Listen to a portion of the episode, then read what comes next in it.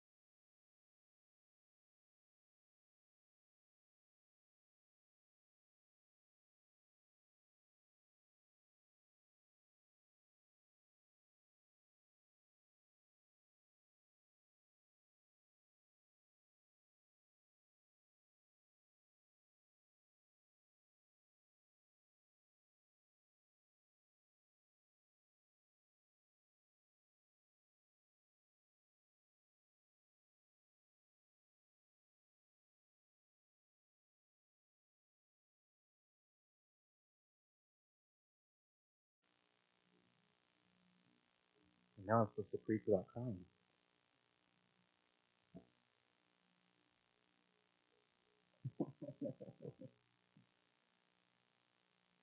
All right. Well, good afternoon. Uh, today we're going to look at a familiar passage of the Bible. There are selections of Scripture that we have mentally assigned to specific occasions. For example, Isaiah 9, we have uh, mentally reserved for Christmas time. Unto you a child is born. Or Luke 24 6, we see as an Easter pastor, passage. He is not here, he is risen. How about 1 Corinthians 13? Love never fails. It's a wonderful passage for weddings. The portion of Scripture we're going to look at today uh, is often used in a similar fashion.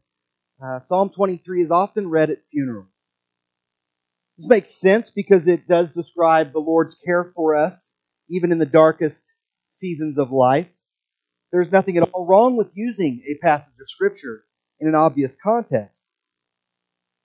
However, we shouldn't uh, we shouldn't think of these familiar passages of Scripture as being locked into these settings.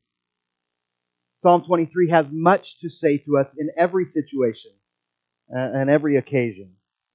In fact, whatever circumstances you find yourself in today, uh, Psalm 23, this most blessed of Psalms, has something for you.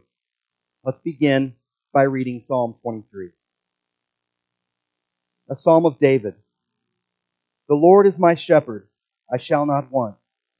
He makes me lie down in green pastures. He leads me beside still waters. He restores my soul. He leads me in paths of righteousness for his name's sake.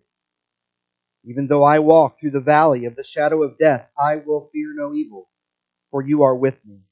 Your rod and your staff, they comfort me. You prepare a table before me in the presence of my enemies. You anoint my head with oil. My cup overflows. Surely goodness and mercy shall follow me all the days of my life, and I shall dwell in the house of the Lord forever. Amen. This concludes the reading of God's word. May He now bless the preaching of it. Psalm 23 has brought consolation to countless pilgrims as they make their journey through this world. And right off the bat, we can see why. The Lord is my shepherd. Has there ever been a more comforting phrase? Notice that this is Lord with all capital letters. Yahweh. David uses the covenant name of God here, not the generic Adonai, which would just indicate a Lord. This is the proper name of the one true God.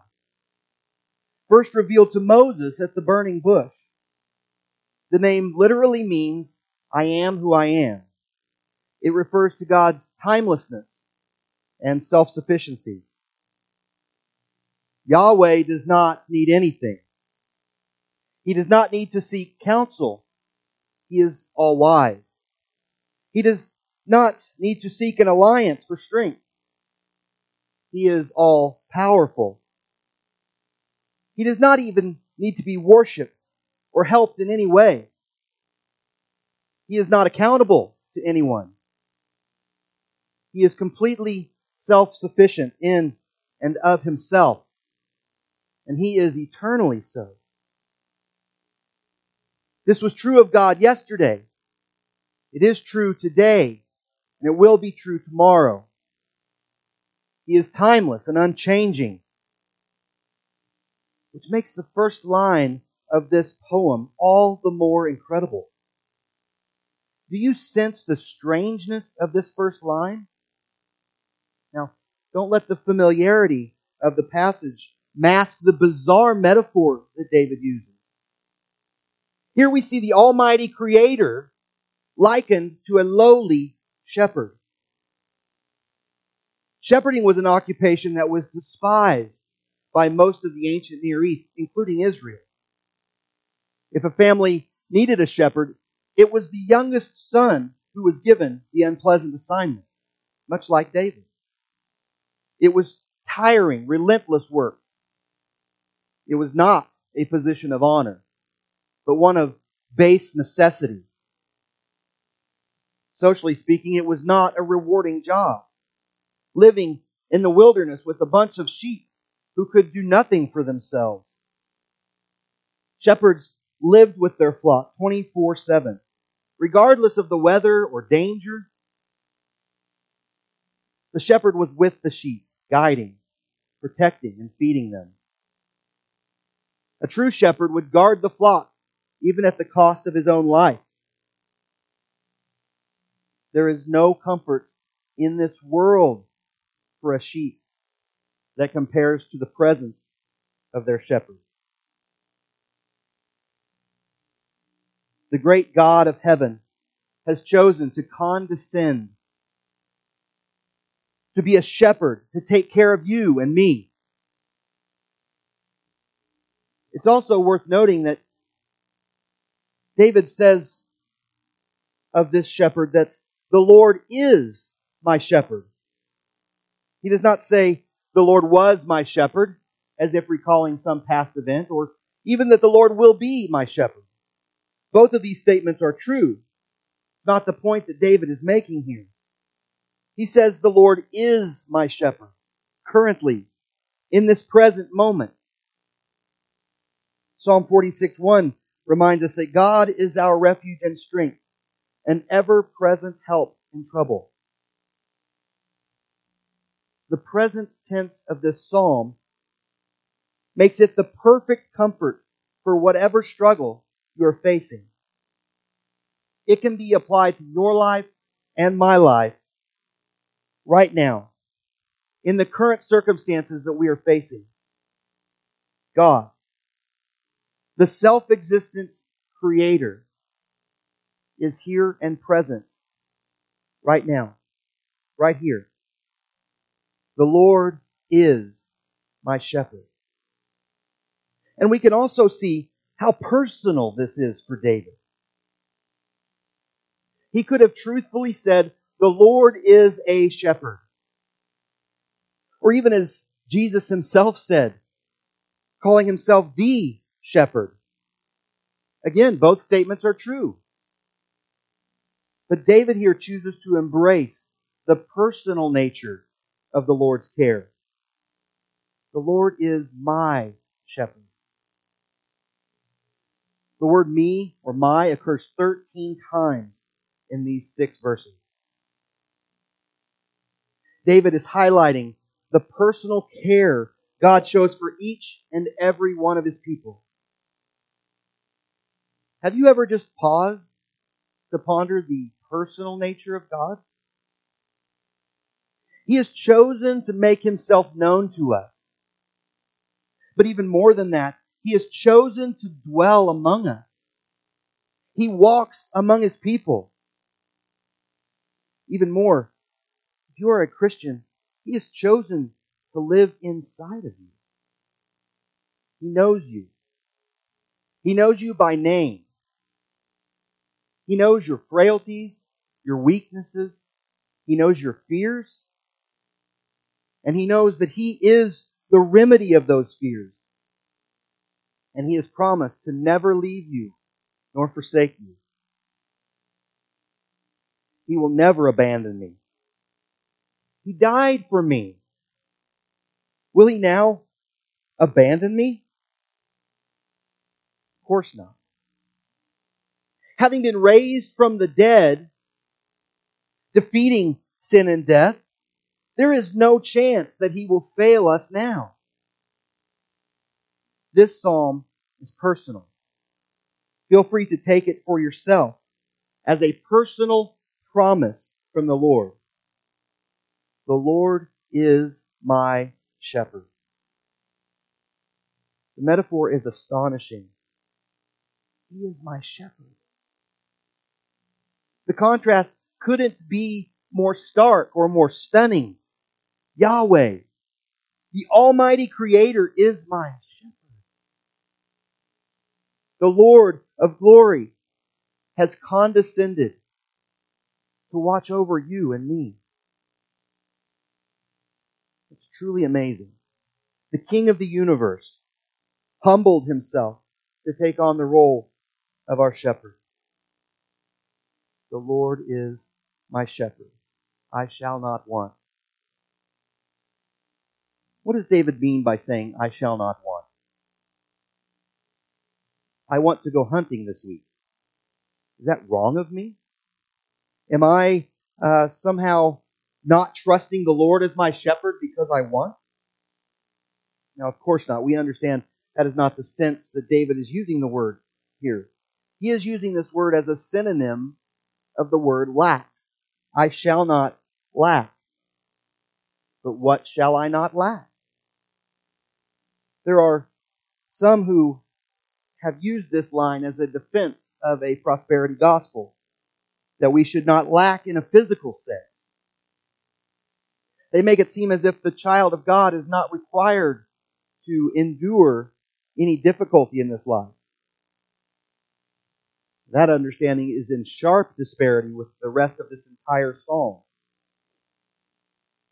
Psalm 23 is not teaching a health, wealth, prosperity gospel.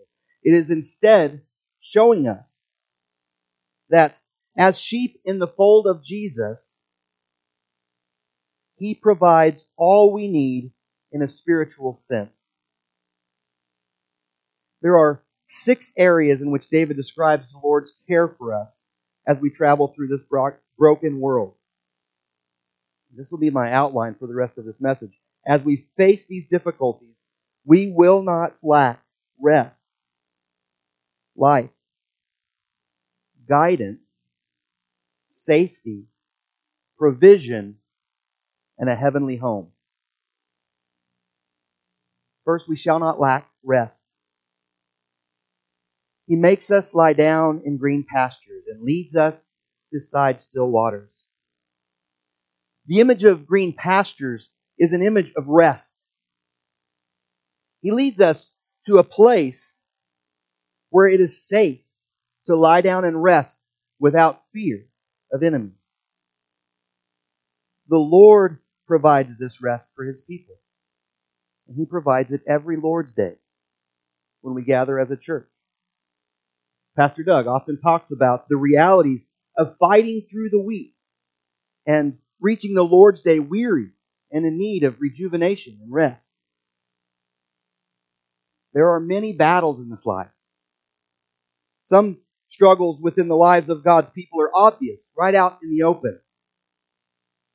We see them and sympathize with them. We love our fellow sheep and we want to care for them. But there are other struggles that are not obvious. There are people here tonight that have anxiety that can grind their life to a halt. And I'm not thinking of anyone in particular. But I know that in this room, it's more than likely there are people who face that battle. There are some who have been battling privately with things that they cannot share. The thing they need most is rest. You know, for most of us, resting is not something we're very good at. We want to do something.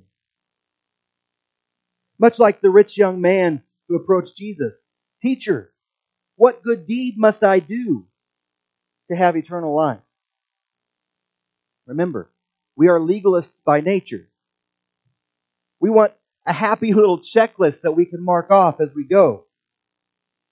We want to be, say, be able to say, Oh my, aren't I sanctified today? If not out loud, in our heart. Or in our pride, we feel we ought to be able to do better, to be more than we are. We refuse to rest because we have some notion that we shouldn't need it. Now that is a lie that our legalist nature often prefers to the truth. The truth is, we are frail creatures who need rest. But much like sheep, we are easily disturbed and prevented from resting. If you struggle with anxiety or fear in your life, listen up. You know the law says, be anxious for nothing. This psalm tells us how that's possible. When David says, He makes me lie down in green pastures, he is speaking to us of the Lord making provision that's needed for us to be able to rest. The sheep cannot meet these needs on their own. The shepherd must provide us with the remedies we need to lie down and rest. You know, that's why we sing the old hymn. Turn your eyes upon Jesus. Look full in his wonderful face. And the things of earth will grow strangely dim in what? The light of His glory and grace.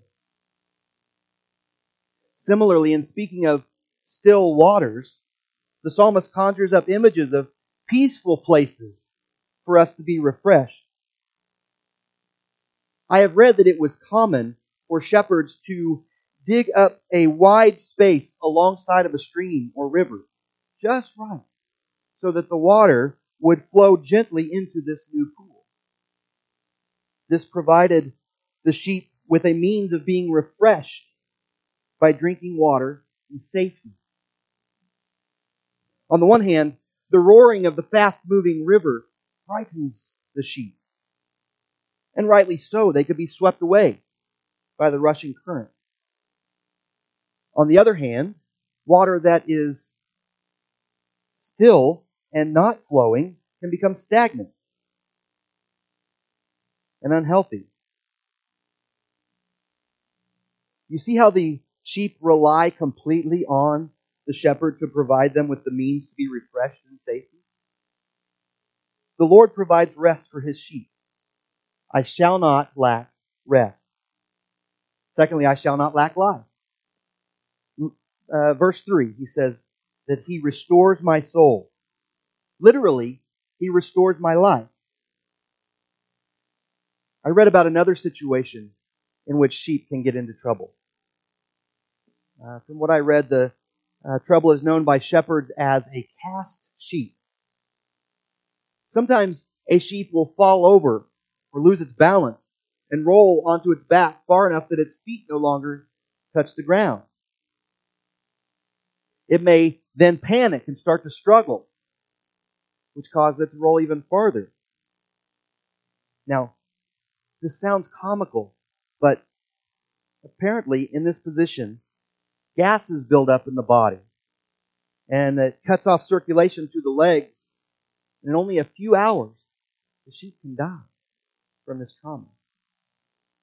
The only one who can restore the sheep is the shepherd. Now, perhaps this is describing you this afternoon. Maybe you are, spiritually speaking, on your back and helpless. I promise you, on the authority of God's word, Jesus comes to the helpless and meets the needs of his sheep. Whatever trauma has been inflicted in your life, you can trust that the great shepherd will restore your soul. I shall not lack rest. I shall not lack life. And thirdly, I shall not lack guidance. He leads me in paths of righteousness for his name's sake. Now, it's no secret that sheep are not the brightest animals in the world. In fact, they may be among the dumbest. That's why Isaiah uses sheep as a metaphor for the sinful condition of mankind in Isaiah 53, verse 6. All we like sheep have gone astray. We have turned every one to his own way. Sheep are notoriously known for their tendency to wander and stray away from safety. But our shepherd guides us on right paths, ensuring that we stay away from danger. Now, this should not be over spiritualized as seeing the Holy Spirit directing every movement and decision of our lives. Matthew Henry uh, describes this leading as the Lord's work to instruct me by his word and direct me by conscience and providence. The Lord leads us in right paths through the guidance of his word. We see this in Psalm 119, verse 105, where the psalmist says, Your word is a lamp to my feet and a light to my path. The Lord directs us by our conscience. We can see this in Proverbs 20, 27. The spirit of man is the lamp of the Lord, searching all his innermost parts. And the Lord directs us by providence, such as the story of Ruth in the Old Testament. She could have come to any field in Bethlehem to glean. But by God's providence, she just so happened to land in the field of Boaz, her kinsman redeemer. And by this providence, she met her future husband and was included in the lineage of Jesus himself. I shall not lack rest. I shall not lack life. I shall not lack guidance. And fourthly, I shall not lack safety. Though I walk through the valley of the shadow of death, I will fear no evil. While our English translations of the Bible say that this is the valley of the shadow of death, the Hebrew does not use the word for death. This verse most certainly is a comfort in the last hour of a believer's life. But that is not the only application that we can gain from this line. It is literally the valley of deep darkness, and it gives the sense of gloom and dread. Perhaps it would be helpful to give a Wyoming metaphor as an example. Anyone who has spent much time in the local mountains will be familiar with the scenario in which you walk over a hill or a ridge and you find yourself in uh, dense cover and thick brush of a drainage. We refer to places like this as being buried. I'm not referring to fruit bushes. If you're not familiar, it means it's a place that you're likely to encounter a grizzly bear. The horses are on high alert. Everyone is tense, and we start making a little extra noise to announce our presence. Your hand goes a little closer to your sidearm or your bear spray. When a shepherd would lead his sheep off the mountain to graze in the valley for the winter, this explo- exposed the flock to many dangers. There are many places in the valley where predators could be lying in wait to ambush. This is the valley of deep darkness. There are many situations in this life that can be lumped into the category of deep darkness. This life is filled with valleys of shadow.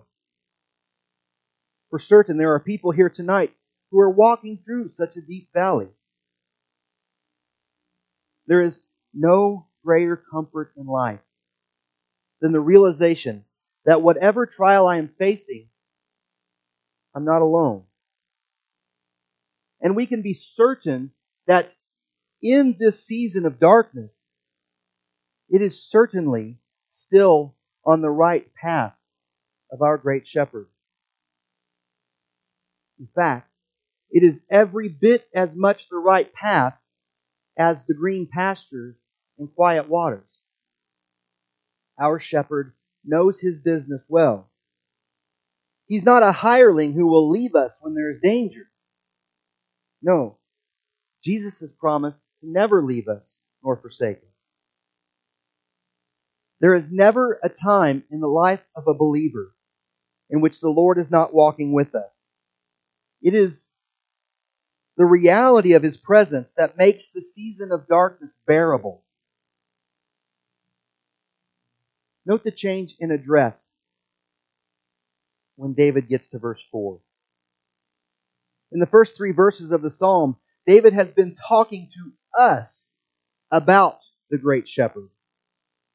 But here, the psalmist turns and speaks directly to the Lord. Even though I walk through the valley of the shadow of death, I will fear no evil. Why? Because you are with me. Your rod and your staff, they comfort me.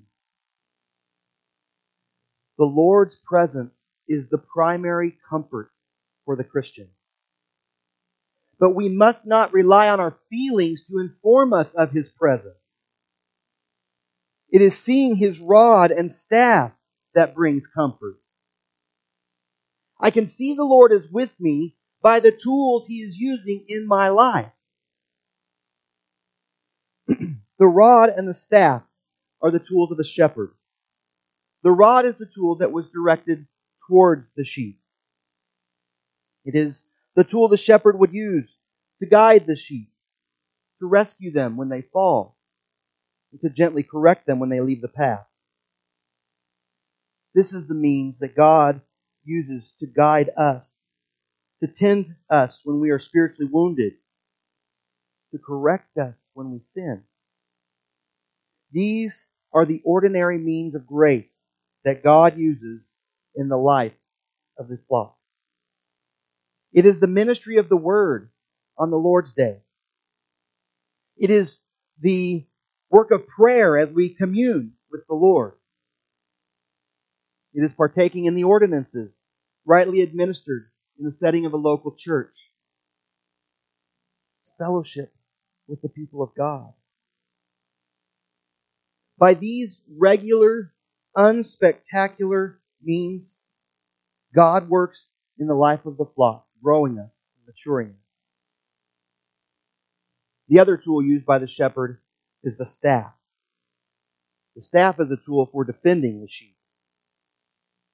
It's a weapon used to fight off wolves and other predators, other enemies that would try to steal us away. Remember, David was a shepherd. He was familiar with this. He had fought off the lion and the bear to protect his precious sheep. But the Lord's defense of his flock is even more certain than that of the mighty David. Jesus reminds us of this in John 10. This is where he gives himself the title of the Great Shepherd. In verses 27 through 30, Jesus describes the defense of the flock. He says, My sheep hear my voice, and I know them, and they follow me. I give them eternal life, and they will never perish, and no one will snatch them out of my hand. My Father, who has given them to me, is greater than all, and no one is able to snatch them out of the Father's hand. I and the Father are one. The power with which the great shepherd defends us is none other than the eternal might of the triune God. These tools, the rod of his grace and the staff of his might, are a great comfort to the flock. I shall not lack safety. Fifthly, I shall not lack provision. You prepare a table before me in the presence of my enemies.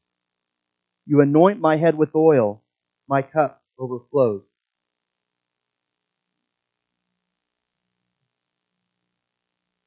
Even when we walk through the valley of deep darkness, the Lord will not neglect to feed his sheep. In the presence of my enemies. Yes, there are enemies in this life. The world is against the Christian because the world is against Christ Jesus. But we need not fear. Even when we are within range of the enemy, the great shepherd gives us a banquet at which to feast. No enemy set against us can harm us when the shepherd is nearby. Christ has provided every spiritual blessing, even in this life, while we are surrounded by dangers. In fact, even though we are lowly, dumb sheep, the Lord treats us as part of the royal family. He prepares a banquet for us. He anoints us with oil. Honored guests were often welcomed with oil poured over the head. It represents joy and holiness. And it cannot be a coincidence that David writes about being anointed as a sheep. Remember, David had been a shepherd.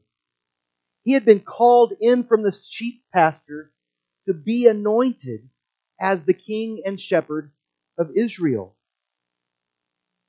The Lord has anointed every believer as part of the royal priesthood. We have been set apart as a holy nation,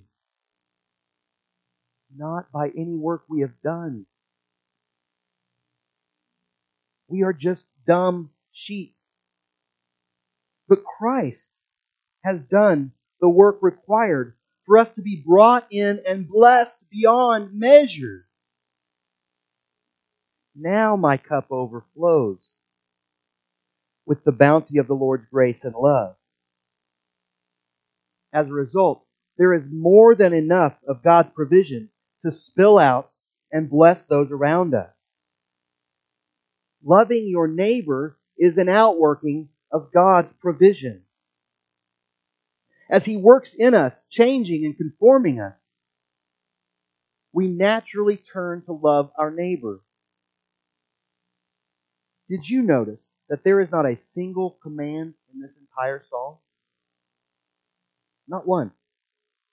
David's focus is on the greatness and faithfulness of Jesus, our great shepherd. The message of this psalm is to bring us comfort and peace in the knowledge that our God is our shepherd. We tend to look to ourselves to do better, Try harder.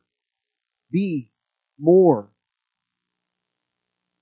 But David reminds us that we need to transfer confidence from ourselves to Christ. I shall not lack provision. And finally, I shall not lack a heavenly home. Surely goodness and mercy shall follow me all the days of my life, and I shall dwell in the house of the Lord forever. On this verse, I'd like to read you a quote from Charles Spurgeon as he's commenting on this. He says, This is a fact as indisputable as it is encouraging, and therefore a heavenly verily or surely is set as a seal upon it. These twin guardian angels, goodness and mercy, will always be with me at my back and my beck just as when great princes go abroad, they must not go unattended. So it is with the believer. Goodness and mercy follow him always, all the days of his life. The black days, as well as the bright days. The days of fasting, as well as the days of feasting. The days of winter, as well as the days of summer. Goodness supplies our needs, and mercy blots out our sins. this assurance is granted to every believer, to everyone who trusts in the Lord alone for salvation. And it is an assurance not only will these twin guardian You have been listening to a message from Trinity Bible Church in Powell, Wyoming. with us in To receive more information about Trinity Bible Church or to support no the ministry, go to that I will dwell in the house tbcwyoming.com. That is tbcwyoming.com. My shepherd is leading me on right paths. And I will certainly end up in his house.